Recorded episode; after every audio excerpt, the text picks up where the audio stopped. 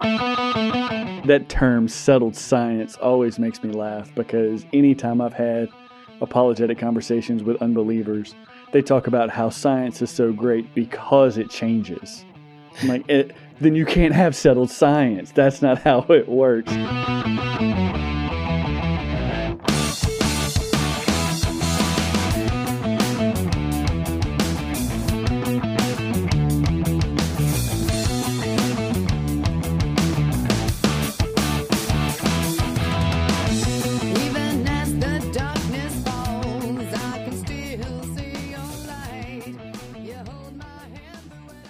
Hello again. Welcome. Good morning, good evening, whenever you're listening to us. Uh, I am Wes uh, here with Alex for another episode of the AptCast, Applied Philosophy and Theology. How you doing today, Alex? Yo, man, I'm good. What's up, happy people? Hey, I finally figured out where I got that from. Oh, good. Where Where is that? Uh, a dude called Deer Meat for Dinner. He's a YouTuber. He used to be a professional boat captain uh, running charters in Florida. Uh, I think he's in Jupiter, Florida. And now he just runs a YouTube ca- uh, channel. He's a good Christian dude and coolest guy you ever meet. Uh, I didn't even realize I had picked that up from him, but I've watched a lot of his videos. So, cool dude if you like uh, fishing or uh, free diving, spear fishing, or adventure stuff, and definitely if you like filleting your own fish and cooking it in different weird random ways, that is the guy to watch. so, if you like deer meat for dinner, then perhaps you'll like the YouTuber Deer Meat for Dinner. exactly. Anywho, Good deal.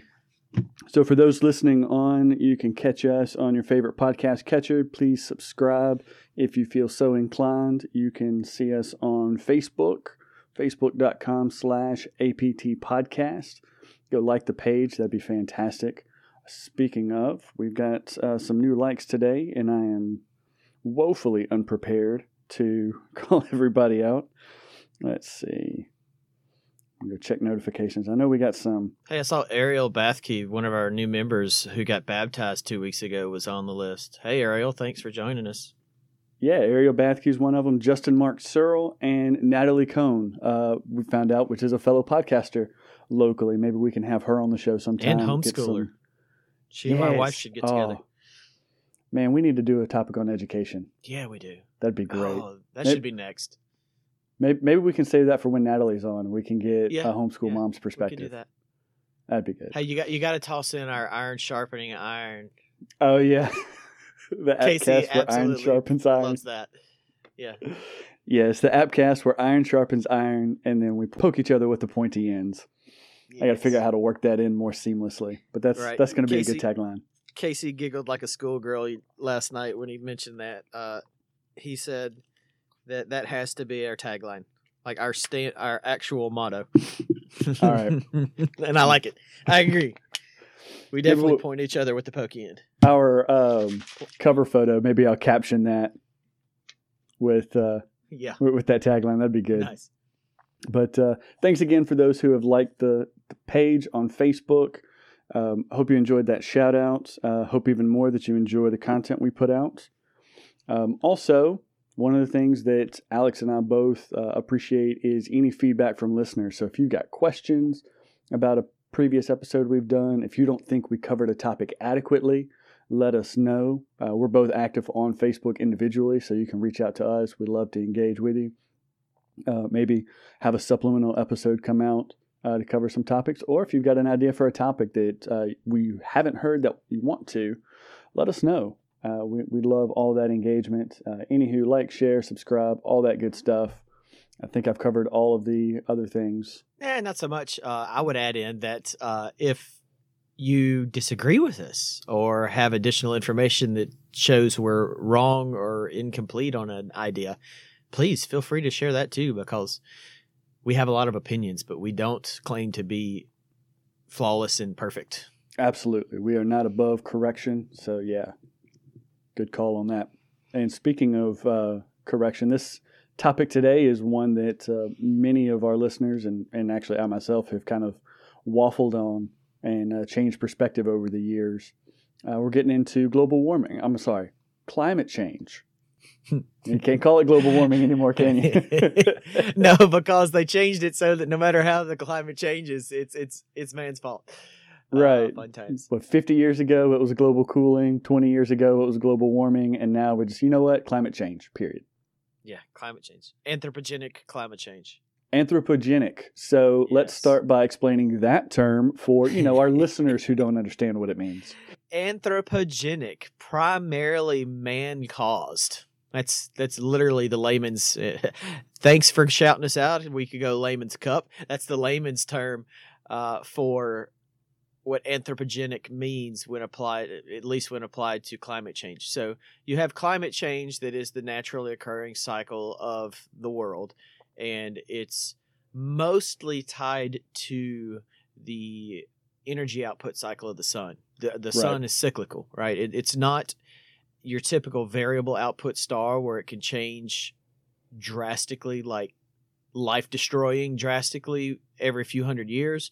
But it does have like a tens of thousands. I think it's something like twenty six or fifty thousand year cycle of uh, highs and lows, and it does have a- a, shorter cycle than that. That's not as extreme as the recorded fifty thousand year cycle, and that is if you are an old Earth believer and believe the Earth is billions of years old, right? If you if you're a young Earth believer, then uh, the science is wrong.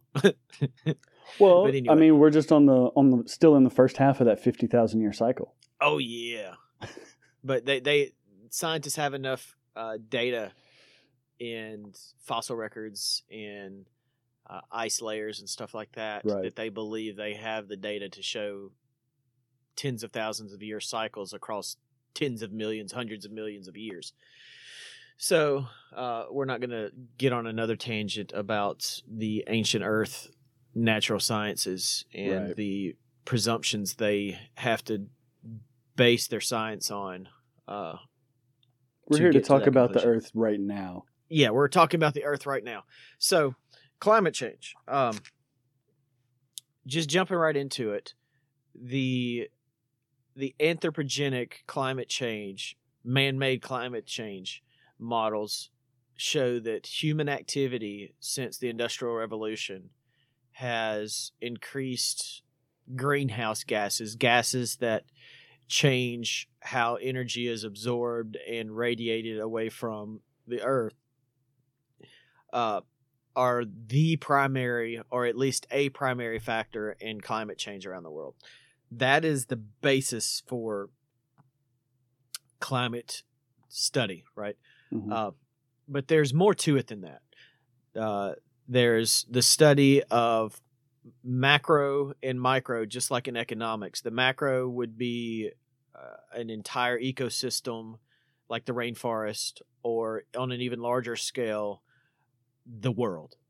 Right. And then the micro would be a local fish population or deforestation in a state and how that's affected mudslides and stuff like that, right? So you you've got whole ecosystem like the oceans around the world would be an ecosystem and then the world's total ecosystem would be macro scale and then you've got micro scale micro scale human changes are absolutely destroying small sections of the world's environment in a way that the available science shows we may never recover from right?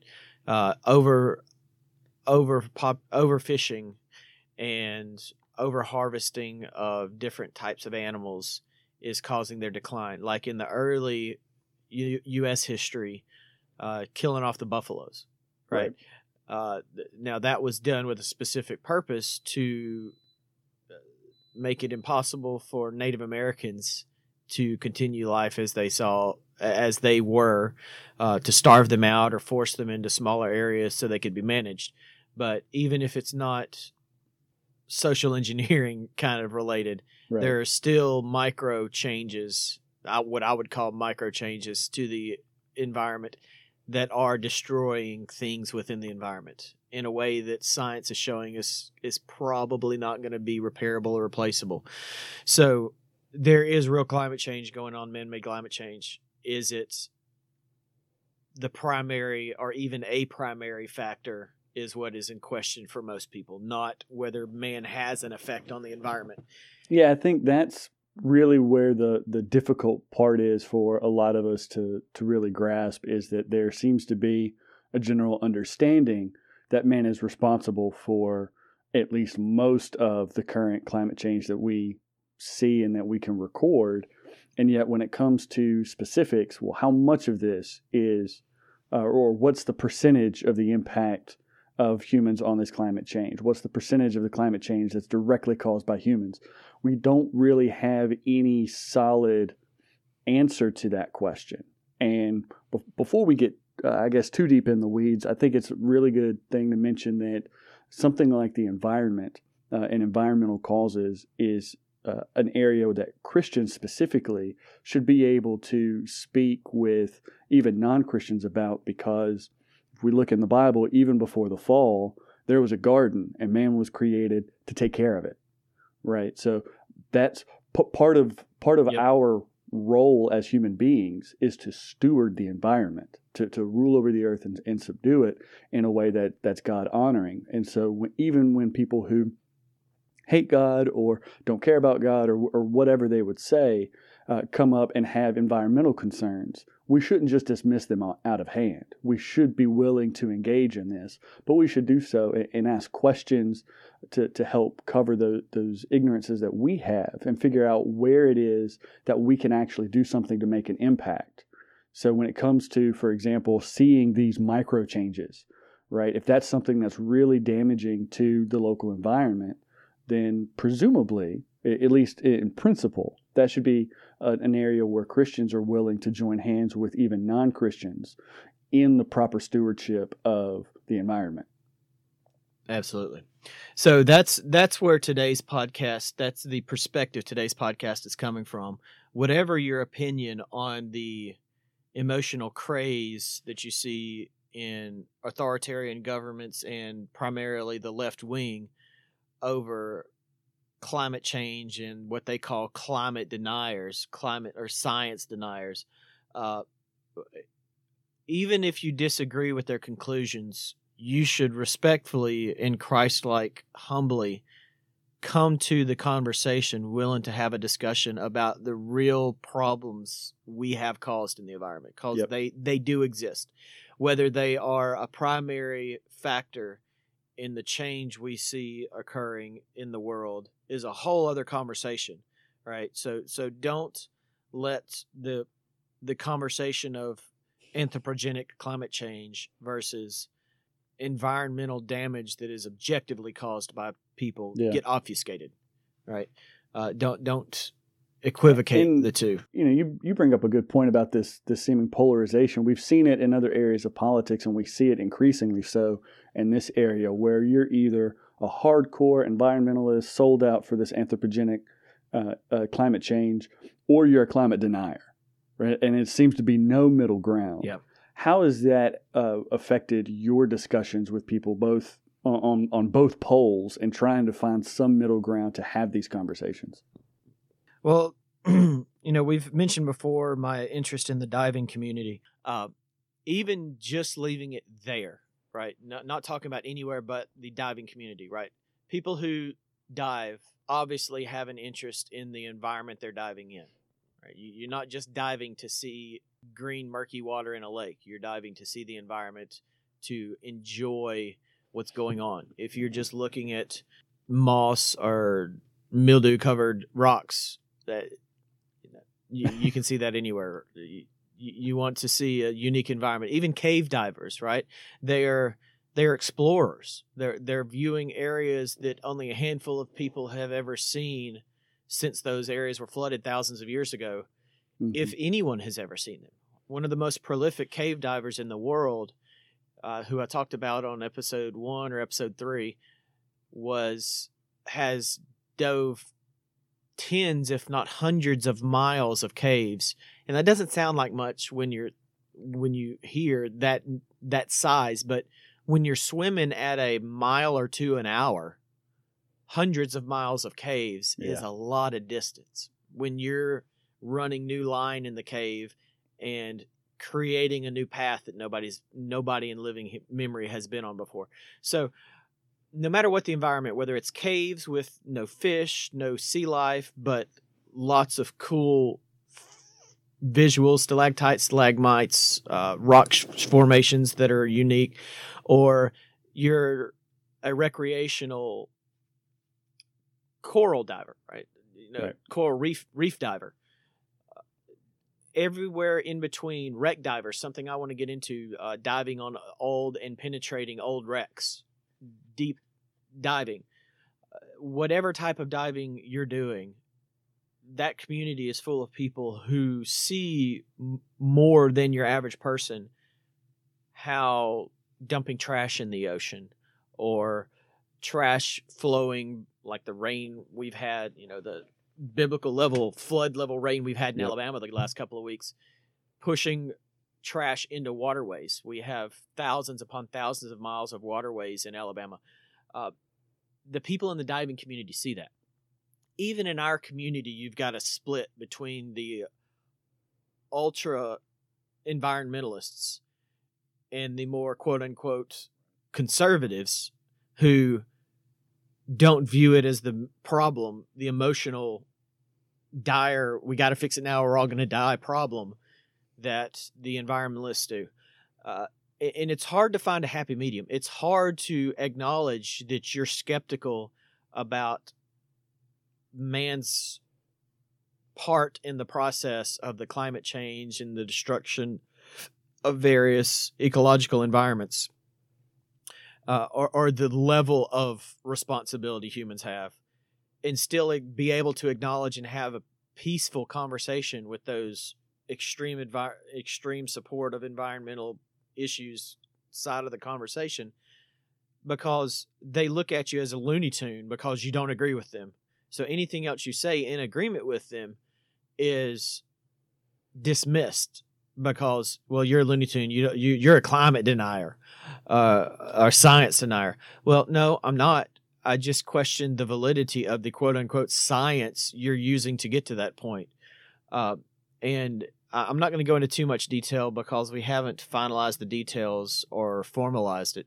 But w- we are so serious. Uh, a friend of mine, Ian Wilcott, you you know Ian's Mhm. brother Adam, right? Yeah. yeah, or Ian. Um, Ian and I are creating a nonprofit for conservative divers who are aware of the need for and actively involved in conservation of the marine environment. Cool. Uh, and the, the the entire goal of this group is to bridge that gap between the extremist environmentalists who think anybody who's not primarily focused on the environment and ending damage to the environment by humans and the more conservative people who recognize it's just a power play by governments. We're not actually going to do anything to sub- protect the environment. No well not not that we're not going to do anything. What what the governments want to do is not going to have the results they're postulating right? Yeah. so uh, billions and trillions of dollars in taxes by the UN and the US government are not going to end all man-made climate change. It, it's at best going to have a 5% difference in our climate effect. Well, what's the point when you're making everyone in the poor impov- everyone in the country and in the world impoverished except for the few thousand billionaires who are going to, you know, fund the campaigns and get the money from the campaigns to clean up the world. Everybody else is going to be poorer they, than they are now. The government's going to have centralized control of everything, and we're not going to change the environment more than maybe 5%. And that's best case scenario according to UN's own reports. Yeah. And, and that's all based off of what the, the Paris Climate Accords, or is that something different? Yes, correct. Paris Climate Accords. So the the the, the real impact was estimated to be a 5% reduction in greenhouse gases. Now, there was more to it than that, but the poison. So, there's a shipyard in India where it's called the ship graveyard. It is, I forget which ocean it is. It may be the, Indian, Ocean. Yeah. Uh, but well, there, there's there, there's other oceans over there, but the there is a shipyard, several miles long shipyard, where dead ships, you know, old retired ships get sent to be cut up and scrapped.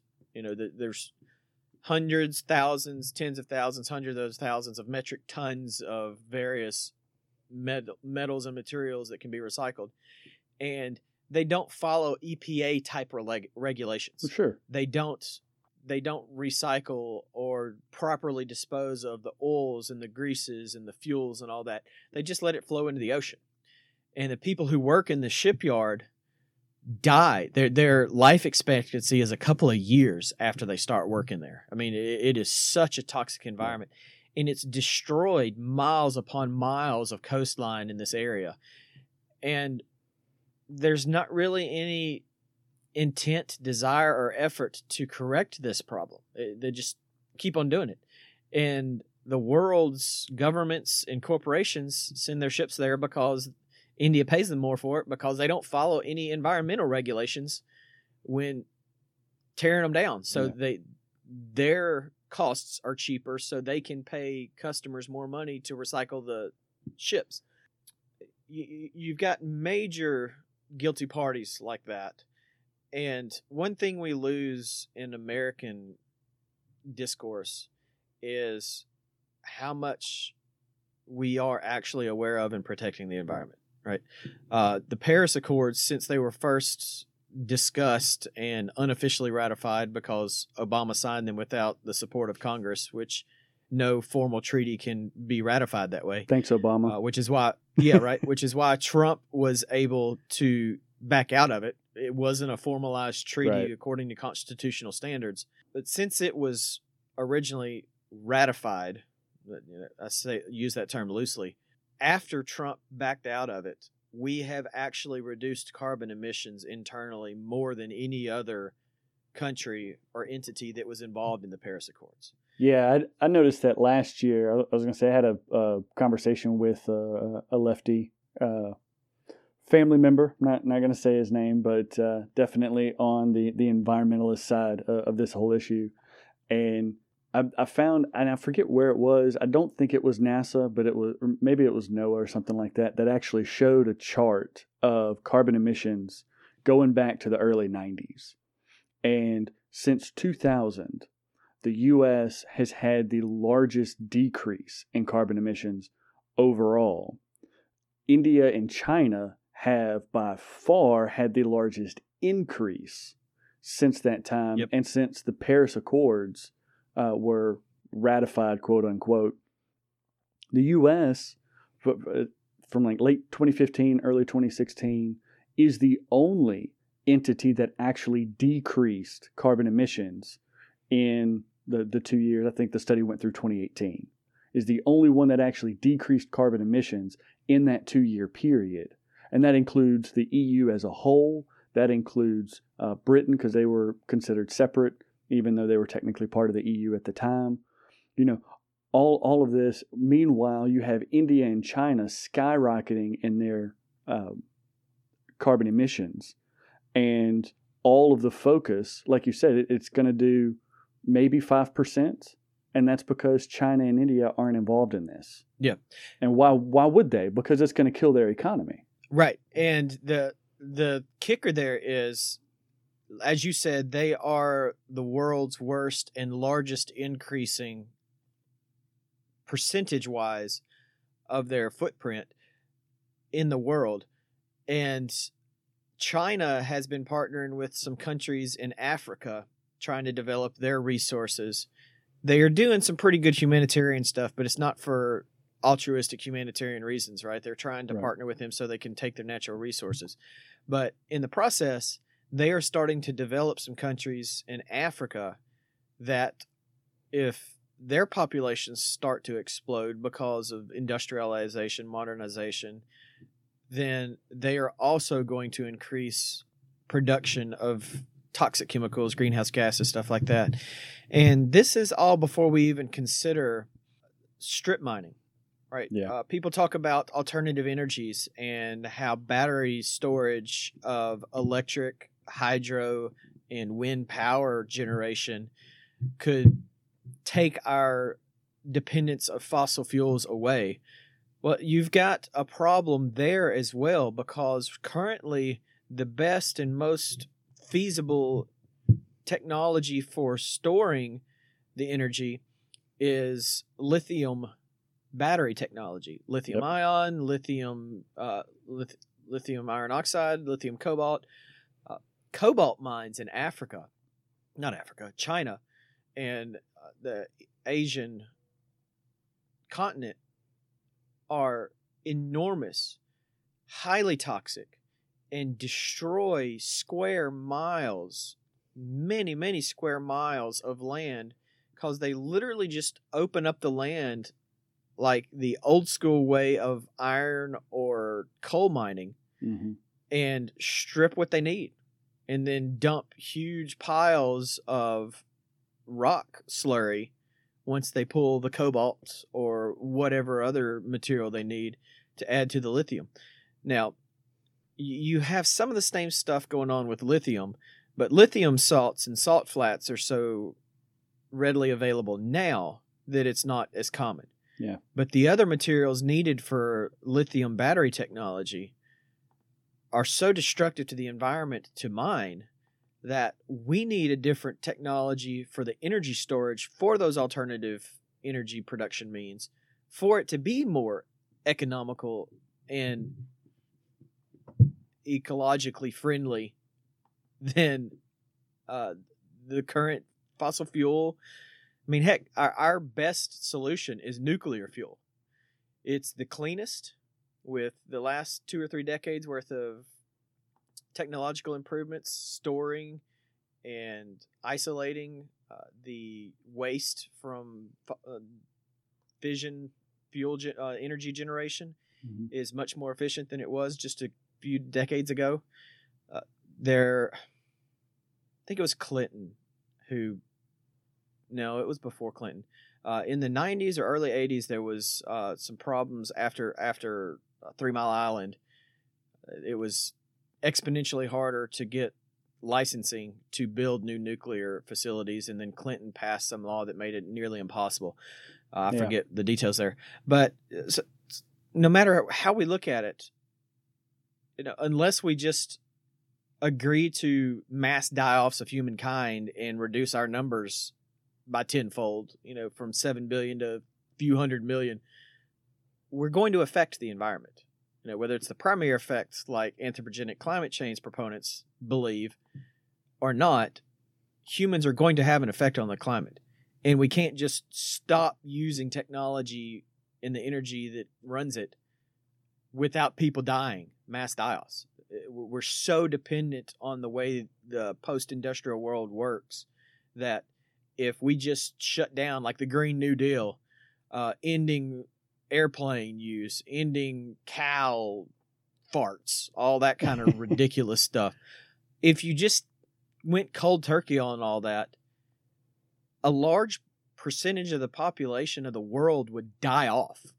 Yeah. The people don't understand the the path that food takes to get to people. All right, not just food, but all the other resources we deal with. Everything you touch is taken from a if it's imported from another country, it's taken by train and or by diesel big rig truck hmm from whatever port it enters the country to your local store where you buy it. Uh, those don't run on hopes and dreams of a cleaner environment. They, they run on diesel fuel. Um, and yes, I know trains are actually uh, diesel electric. The the motors that turn the wheels are electric, but they use a diesel generator to create the power that turns those electric motors. Um, you, you mean the conductor doesn't shovel coal into the furnace like they used to do? No, they are much cleaner than the old uh, oh Coal gosh, engines? boiler. Yeah, steam engine. Anyway, so uh, th- there has to be a realistic pathway, not all this extremism on either end of the spectrum, right? Yeah. You've got people who deny that there's any effect at all by humankind, and that's just foolish. There's seven and a half billion people in this world. Y- you really think we have no impact on the world?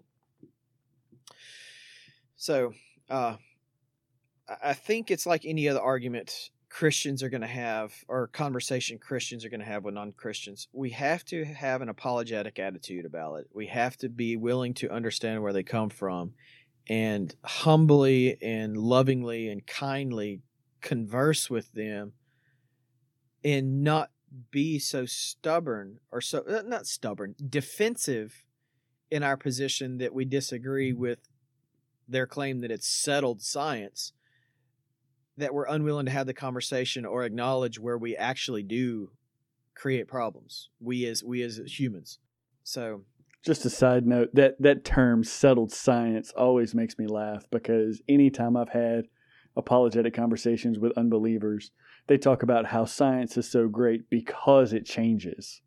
I'm like, it, then you can't have settled science. That's not how it works. But um, aside from that, I, think you made a really good point about the attitude that we should have. And one thing that I think kind of feeds into this stubbornness is, uh, you know, we've talked about how difficult it is to really figure out the level of impact that we're having on the environment. Because, like you say, seven and a half billion people, some of that's going to be negative, some of that's going to be positive. Like, how do you decipher? And we haven't really gotten a good, consistent metric on how to, to measure that impact. Second to that, in this country at least, we see that the U.S. has independently led the way in reducing carbon emissions from, from a global standpoint. And now, especially in an election year, there's uh, been a lot of focus over the last year or so about things like the Green New Deal and, and how to, to change it. And you have things, for example, like eliminating air travel. And yet, the proponents of such ideas are flying private jets across the country to participate in debates and campaign events. And you see this level of hypocrisy, and it just kind of fuels this. Now, wait a minute, why should I believe anything you have to say? And I think it's helpful to take a step back and go, okay, the person that I'm talking to is not flying in a private jet. The ideas are separate from the people who hold them. Yes. So just because the, the face you see on TV is a hypocrite doesn't mean the person sitting across from you or on the other side of the Facebook discussion or whatever is the same way. And I think that's going to be helpful in having these conversations is recognizing the, the value of the person and really giving them an opportunity to explain themselves. absolutely And, and, and in a situation like this, like with the Green New Deal, there's a lot of stuff that just you look It's at it and go, yeah, who who in their right mind would would do this? At the same time, the the more I have discussions uh, with people, one of the things that's that's really got me thinking, and I'm I've been a lifelong carnivore. I love me some steak and burgers, Nom and nom. You, you name it. But there seems to be kind of a growing impulse that's leading away from meat based protein, uh, whether it's factory farming and, and the impacts there, and, and there are environmental impacts to these things. And if we as a society, as a culture, lead further away from that, then you do have a decrease in, in cow farts because you have a decrease in cow farms. yes so So I, I- I think there's some some applications there. And the the flip side of that is things like soy and other high protein bean solutions would have to replace the protein in in the cow, in the pork, in whatever chickens. yeah, no doubt. But the kicker is you, you've got to clear new land to produce enough of those crops. So you're defor- you're causing deforestation. All right, you, or Possibly, yeah. or you're utilizing you're overutilizing land. Uh, most farmers could describe this far more accurately and scientifically and concisely than I can. But f- large scale farm operations use their land on a cyclical basis so they don't destroy the nutrient base. So they don't they don't grow the same thing on the same land every year. Uh, they'll grow different things to use different nutrients, or they'll use land uh, in, in cycles. Um, the the government, and this is a pro- something I have a problem I have with our government. Uh, the government actually pays farmers not to grow crops and grow other farm produced product products, whether it's plant or animal, Yeah. uh, so as to regulate costs and use of land.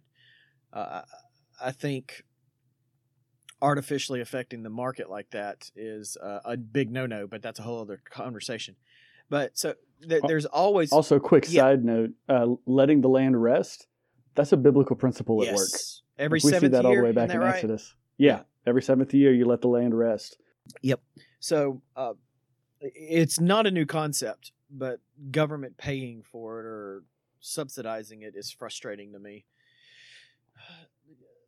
The the people running the farms should be able to manage the land sufficiently so as not to have to have government supplements to make it tenable for them to do business. Of course, that gets back into the whole taxation is theft issue and um, I digress. anyway, so there are real problems we have to deal with. The green alternatives create their own problems that people Right. are either not educated enough, don't think through the process enough to realize, or just disregard is irrelevant because the person they trust is telling them it's better, right? Uh, so green doesn't necessarily mean better. There was, and it, it wasn't exactly accurate, but there was a comparison of a gas vehicle to an electric vehicle, and Mhm. in in Europe, where all the taxes are high and the uh, cost of fuel is high, and I forget what all the factors were. Uh, they were comparing the lifetime carbon footprint of something like a Tesla to a diesel into a gasoline internal combustion engine uh, ICE vehicle, Right. and the electric vehicle actually had a as high as, if not higher than, carbon footprint compared to the diesel and the gasoline vehicle. Now, the kicker is that it ti it it took into ca- account the details I was talking about earlier with the mining of the materials for lithium cobalt batteries and stuff like that that isn't necessary for your internal combustion engine vehicle but it also depended on really high fuel efficiency for the vehicles which doesn't take into account things like your big rig you know your tractor trailer truck kind of vehicle uh, stuff like that so the Did did it take into account the manufacturing cost? yeah, and that's that's where it came from. So the Yeah. the manufacturing cost, the manufacturing process for producing and then running with electricity long term these electric vehicles was determined to have as high or higher total carbon footprint relative to the gasoline vehicles. And the the comparison was kind of debunked, but it- it's not totally invalid and th- that that's the whole point I'm trying to make is that these green solutions stuff going on in the background to get you to the quote unquote green state are still damaging the environment right Yeah. just on What a, was it? Uh, Greta when she came over and spoke in uh, Canada, uh, brought that big, you know, green yacht thing, and, and then it comes to find out the manufacturing cost of it had a larger environmental impact than a standard yacht would have been. Yep. And then on top of that, they flew it back. no they didn't they to- didn't fly they didn't fly the ship back The- they flew the crew back Oh, the crew back. Okay, so yeah, so it you still have the the fossil fuels from the the jet, and and it's one of those types of things where you go, really, like this is, and and somebody who's charismatic who captures the national attention, you want to be able to root for them. Yeah. Like on a human level, you want to be able to go, yes, that's good, and then you see something like that, and it just, oh, yeah, so when there's close. such utter hypocrisy and blatant falsehood as that. Or, and I Yeah. mentioned this on a previous podcast when she was on that train in Germany and ta- sitting in the hallway in the overcrowded train, but she actually had a first class cabin and was seen using single-use plastic containers for her lunch Yeah. when she had just gotten through a couple of days earlier bashing single-use plastics and refused to use them and was seen pictured using them. So it, you you're right. You do want to support and believe people who are so passionate about stuff like that. But when the entire industry and I call it an industry because as passionate as they are, they wouldn't have a job if people weren't funding it, right? Right. uh, the entire industry of climate science.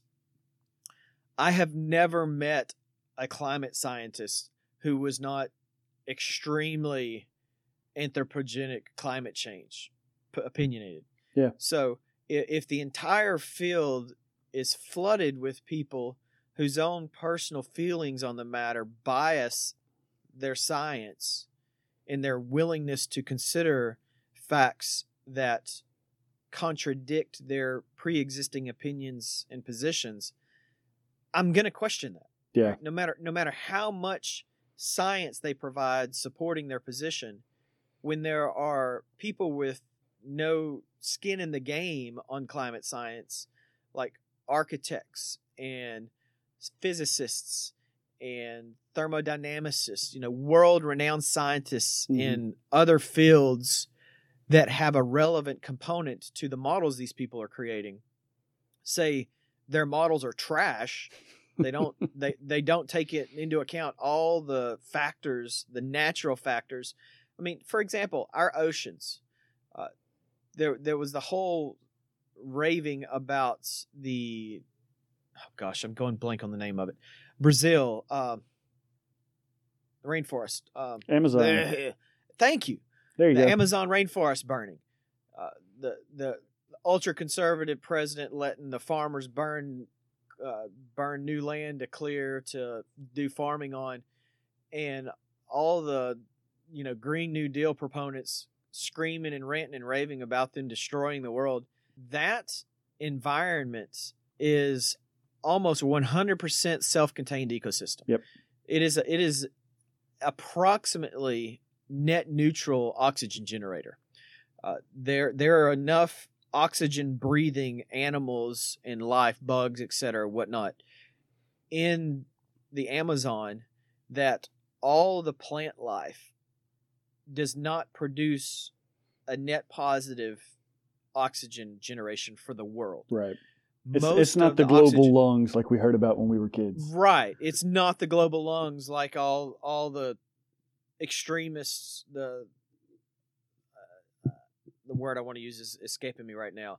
The alarmists were using.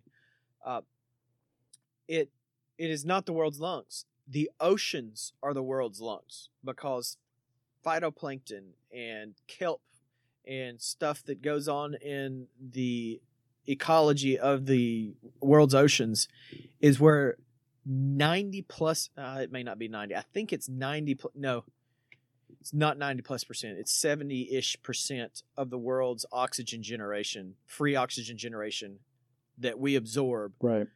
comes from uh, farmland produces more net oxygen than any rainforest in the world because it is just used for the plant life growth Right. and it's not It's not an ecosystem. it's not a complete ecosystem, Yeah. right? It is a man-made partial ecosystem. So, and I forgot where I was going with that. But the models that are used are exposed as being incomplete, not having sufficient data. Humans not knowing the proper data to insert into these models to have, make them accurate. They say the the science is settled, and yet relevant scientists from other fields say, uh, your model's missing this. It gets this wrong. It's it's not Yeah. taking into account what the sun or solar winds or natural radiation of heat out of the atmosphere i- It's missing the it's missing the mark. In 2015, maybe, maybe 16. I forget when it was.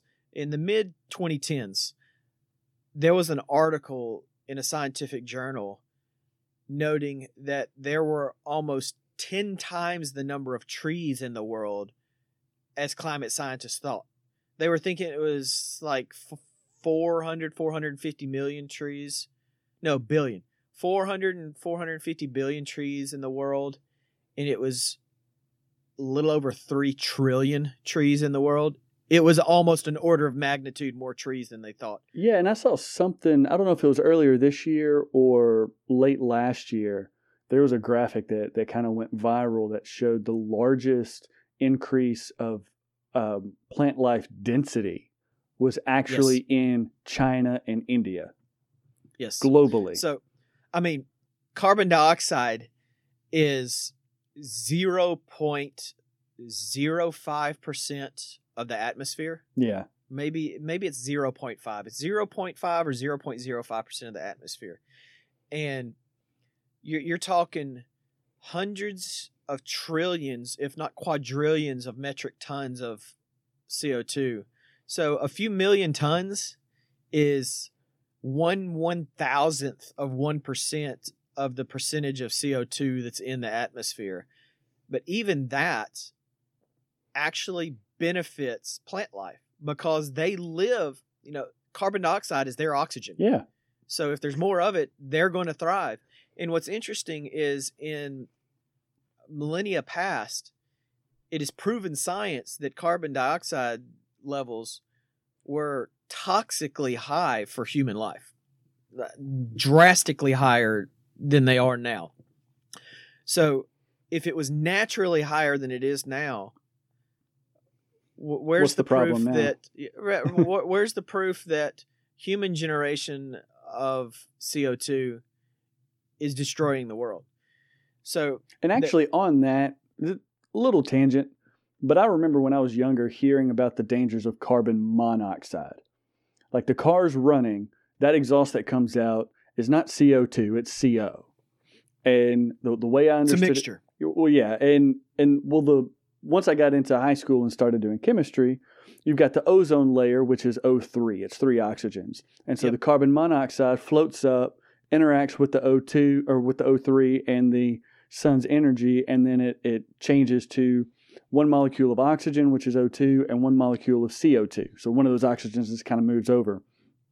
And I can understand that from, you know, carbon monoxide goes up, gets converted, carbon dioxide, and is breaking down the ozone layer. When did the focus shift to carbon dioxide emissions? Like that's that's always something that's kind of puzzled me. So what, what do you have to say on that? So, and if there's anyone more expert in this field than I am, I'm just a layman on this topic. But I do know the background is tied to when the ozone layer started getting the holes in California in the West Coast. People realized that it was like tetrafluorocarbons, something like that. Yeah. more so than the carbon monoxide from cars. The carbon monoxide was make having an effect on it, but like fluorocarbon stuff like that were actually having the same type of chemical reaction as the carbon monoxide taking an oxygen atom from the uh, uh, ozone molecule Okay. the same kind of effect. Uh, in the 80s and early 90s, emissions standards started changing rather drastically. And one of the things that the environmentalists have a problem with Trump about is he has eased some of the Obama era EPA regulations for enforcement and application of congressional law passed rules regarding increases in vehicle emissions efficiency. So you have uh, low emissions vehicles. If you see the sticker on one of the windows that says LEV, or uh, P0, partial zero emissions vehicles, Okay. the the emissions of vehicles has become so low as far as carbon monoxide and dangerous toxic chemicals to the point that water H2O and carbon dioxide CO2 is almost 100% of the emissions of most vehicles. So the catalytic converter absorbs the hydrocarbons that aren't burned for the most part or burns them and post catalytic converter most modern fuel efficient vehicles only produce water and carbon dioxide. Oh, okay. Now carbon dioxide is a greenhouse gas because it affects heat absorption Sure. Sure. But the carbon monoxide, vehicles have gotten so much more efficient in burning fuels to the point that it's primarily water and carbon dioxide. So that's where that comes. That's where that shift comes from. That that makes sense. uh, it's still a factor. Like you can still kill yourself if you lock yourself in a garage, seal all the doors, and run your car. There's still enough carbon monoxide produced Don't try this at home. Yeah, that that would kill you before increased carbon dioxide levels killed you. Right. But it's it's the reactiveness of carbon monoxide, not the quantities of it, Okay. that would make that still kill you versus you know almost completely carbon dioxide production. Uh, one thing it's so carbon dioxide is what humans off gas when we're breathing. Uh, carbon dioxide has to be dealt with in diving. Uh, whether in an open circuit system you're taught to not skip breathe pause breath so breathe in pause then breathe out the way some athletes do to regulate their breathing rates. Right. You know, you- you're taught to breathe in slowly through your nose, breathe out through your mouth, and consistently breathe. Some athletes will skip breathe to force their breathing rate and their heart rate to slow down. Well, the the transition of gases in your lungs is such that skip breathing causes you to retain more carbon dioxide. Oh. So you you should breathe in and immediately breathe back out, but do so at a controlled rate to slow your breathing rate down. And uh, so the the environment is doing the same thing, right? When when vehicles, when planes, when trucks, when trains, when boats, big shipping ships, uh, container ships, cargo ships produce their off gassing from fossil fuel burning, the same things happen in the environment that happens in your body when you're diving. Yeah. It's it, its balance is changing. Its equilibrium of gases is changing, and that's what the climatologists are using to claim that increased carbon dioxide levels are killing the world. But there are scientists with relevant expertise who say their models just don't aren't capable of giving the results that they're claiming is settled science. So that's where my opposition to the settled science attitude of the climate environmentalist crowd come from. But that said, I'm all for us having more sustainable food sources. Yeah. Uh, not using farmed chickens where they're sitting in a hen house, you know, that's a Free mile range. long.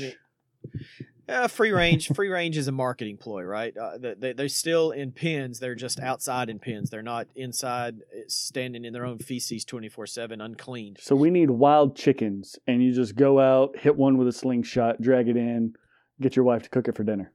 Grow your own chickens. You have a you have a half dozen chickens. You can have a dozen eggs every three or four days. Oh, that sounds so good. Yeah, chicken. Then I got to take chicken care of chickens. Chicken though. coops reek. Yeah, You do that. I tell you what. I'll pay you for some eggs. How about that? Uh, I'll let you grow those free range. I've got an aunt that's got uh, some chickens, and uh, you're you're right. I've helped her feed them before. They do not smell good at all. Yeah, barf. and you can't and you can't use their dung as fertilizer because of the acidity or something like that. So it's not something you could use uh, like cow manure or something else Yeah. for fertilizer. So it has to be processed to the point where it's economically untenable to use it, reuse it. Anyway, I digress. Uh, so but yeah, You know, the- sustainability is a good thing, right? yeah, absolutely. Sustainability, no matter how we do it, is absolutely a good thing. Give, give me all the energy. Give me fossil fuel. Give me coal. Give me nuclear. Work on a fu- functional fusion source. I don't Yeah. think we're going to see that in our lifetime.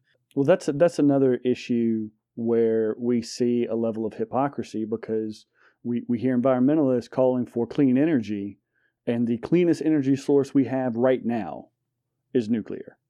Absolutely. And yet that is fought almost as hard as any fossil fueling, right? Or, or, or any harvesting of fossil fuels. Because when when it does go wrong, oh, when it go, does go wrong, it's catastrophic, right? Three Mile Island, Chernobyl, right? But uh, the oh the the Japanese oh god what's the name of that place uh Fukushima Yeah. So Fukushima is still leaking into the ocean. It is leaking tons of irradiated water into the ocean every day and there's not really a short-term solution for how to stop it. There are paths sh- there are charts showing where its radiation has pretty much flooded a, a strip several hundred miles wide of the entire Pacific Ocean between Fukushima, Japan, Mm. and the west coast of the U.S.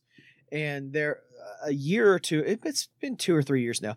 A couple of years ago, dolphins kept showing up dead on west coast shorelines, and they had fish in their bellies with increased radiation levels and stuff like that. There was there was the thought that they were tied to the whole Fukushima thing, Right. but it was kind of dismissed as conspiracy theory because scientists couldn't actually tie it to Fukushima.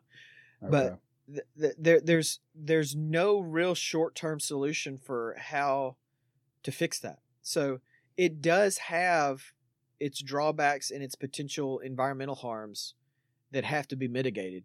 But So there's some we gonna- legitimate concerns with with nuclear power. So we we shouldn't expect just wholesale shift from fossil fuels to nuclear anytime soon.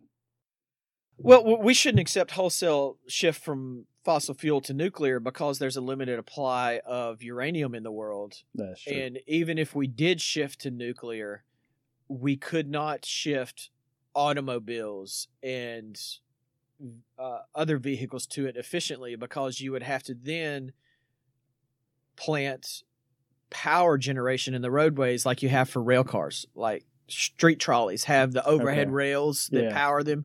You, you'd have to have that in the ground in vehi- electric vehicles that are tied to that grid. It, it would be a multi-trillion dollar infrastructure update to do that, whether it's solar, alternative energy powered, nuclear powered. So we're going to be using fossil fuels for certain parts of modern technology for the foreseeable future. But general power generation, uh, a nuclear plant can ramp up or ramp down far more efficiently than gas, coal, hydroelectric, and by any means, uh, wind, solar, or you know the, the new wave technology type of hydroelectric Right. dams obviously have standards, but even they are limited to rainfall and water flow. So if you have a drought year out west, the Hoover Dam can only produce so much water. Uh, It has co- the the Hoover Dam management is private. Did you know that? Uh, it's not publicly managed. It, it's self sustaining funding. So it's a private organization running the Hoover Dam. They have contracts with all the states and municipalities for power Mhm. production and generation, and uh, there are standards to which they can't produce more power, uh, and it's tied to water levels and power generation and future ability. So all that water sitting behind that dam is potential energy, and as Right. it flows through the dam, it becomes uh, recognized and gets sent out on the grid. Um, so even in even in normal hydroelectric, there are limits. Sure. The, the water table availability limits how much uh, water can be run through the generators and pumped out onto the grid. Uh, but one thing that's interesting, uh, my son's competitive soccer team, one of the kids on his team, his dad is the senior turbine engineer for all of Alabama Power. He travels all over the southeast and further up the east coast, uh, interfacing with uh, plant generators and helping. I mean, he actually helps guide plants, plant developments. Uh, it's it's more than just you know a wrench turner. Right. He is actually part of the planning process, uh, and he was telling me that solar and wind power are so inconsistent and cyclical that it negatively affects the whole grid to utilize them. wow. So the coal firing plants, the natural gas plants, and even the hydroelectric plants can't just you can't just flip a switch like Christmas vacation, right? Yeah. and kick a, a whole other tier of electricity onto the grid. They have to plan months and years in advance for how much energy will be needed at any one time on the grid.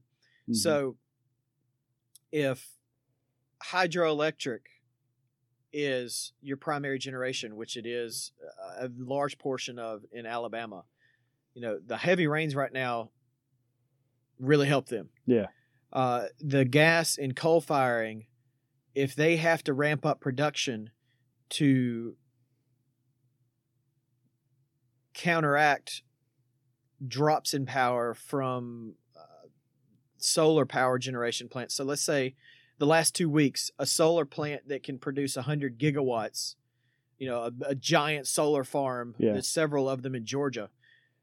For the last two weeks, they've pr- been producing almost nothing, right? Mhm. Because of all the weather. When when it's not sunny outside, their their efficiency drops to like five or ten percent or what it was in the middle of the day, and it's a, an hour or two of production at five percent of their capability instead of five hours at hundred percent of their capability. Right. So the more reliable sources of energy have to then step up and take over for them, and they have to ramp up. So in states like Alabama and Georgia, where you have a shall provide type law where the power Alabama Power, Georgia Power, whatever, the power company is required by law to provide electricity.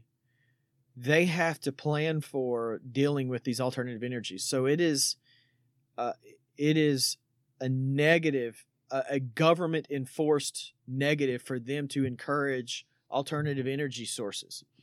Uh, it actually makes it less feasible for them to comply with the law that Right. governs them to use alternative energy sources. In California, they don't have that problem because they can deny power to people. They have rolling blackouts all the time. Yep. So when they don't have sufficient power, you, just go without power for a few hours or a few days, whatever. Yep. Deal with it. So they support the alternative energy solutions, but in the process, their people aren't guaranteed power. So no matter how you look at it, there's going to be drawbacks, right? Either Mhm. either the laws that force Alabama Power to give us power, no matter what the circumstances, make it untenable for them to use alternative energy sources on a large scale as a larger growing percentage of their power generation. Or you have rolling blackouts and active government support of that alternative energy.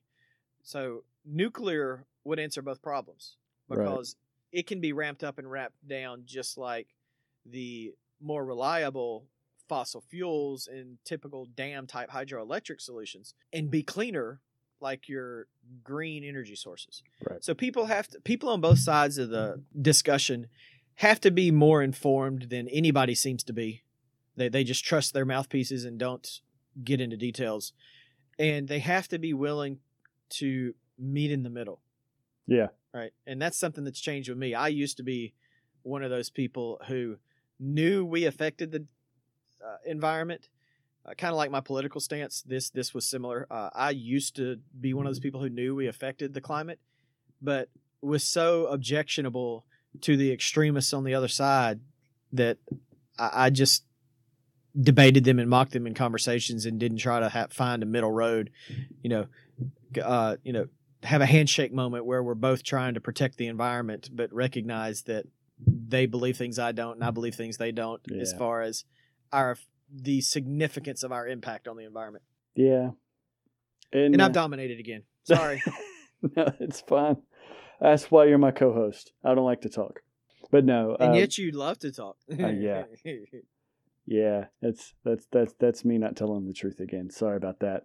But uh, yeah, I think we've covered a, a good bit of ground. I, think it's clear neither one of us are environmental experts or climate change experts. So anybody listening, if you have any uh, stats, facts, studies to either support or contradict something you've heard on here, throw it in the comment section. Send it to me and Alex. We'd love to see it. Maybe do a follow up episode in the future to incorporate some of those things. Um, but I, I think if nothing else, we've established that uh, for both of us, facts and data matter, but also consistency matters in, in our reasoning process, uh, and character matters in how we behave. And so we see the the issues with hypocrisy on the other side. But I think it's helpful also to remember that these things matter for us too. So when we're engaging in these conversations, we should be striving for consistency. We should be striving for character in uh, acting out what we say we believe. So that's all I have to say. Alex, you got any final words? No, I've talked plenty on this podcast. It's gonna be interesting to see our relative times. Oops. Sorry, Uh, KC. Casey's going to be like, Wes, I thought you were on this one. no, it was good times. Well, thanks again for tuning in. Hope it was beneficial for you. Hope you learned something. Thanks for listening. Y'all have a good day. See you next week.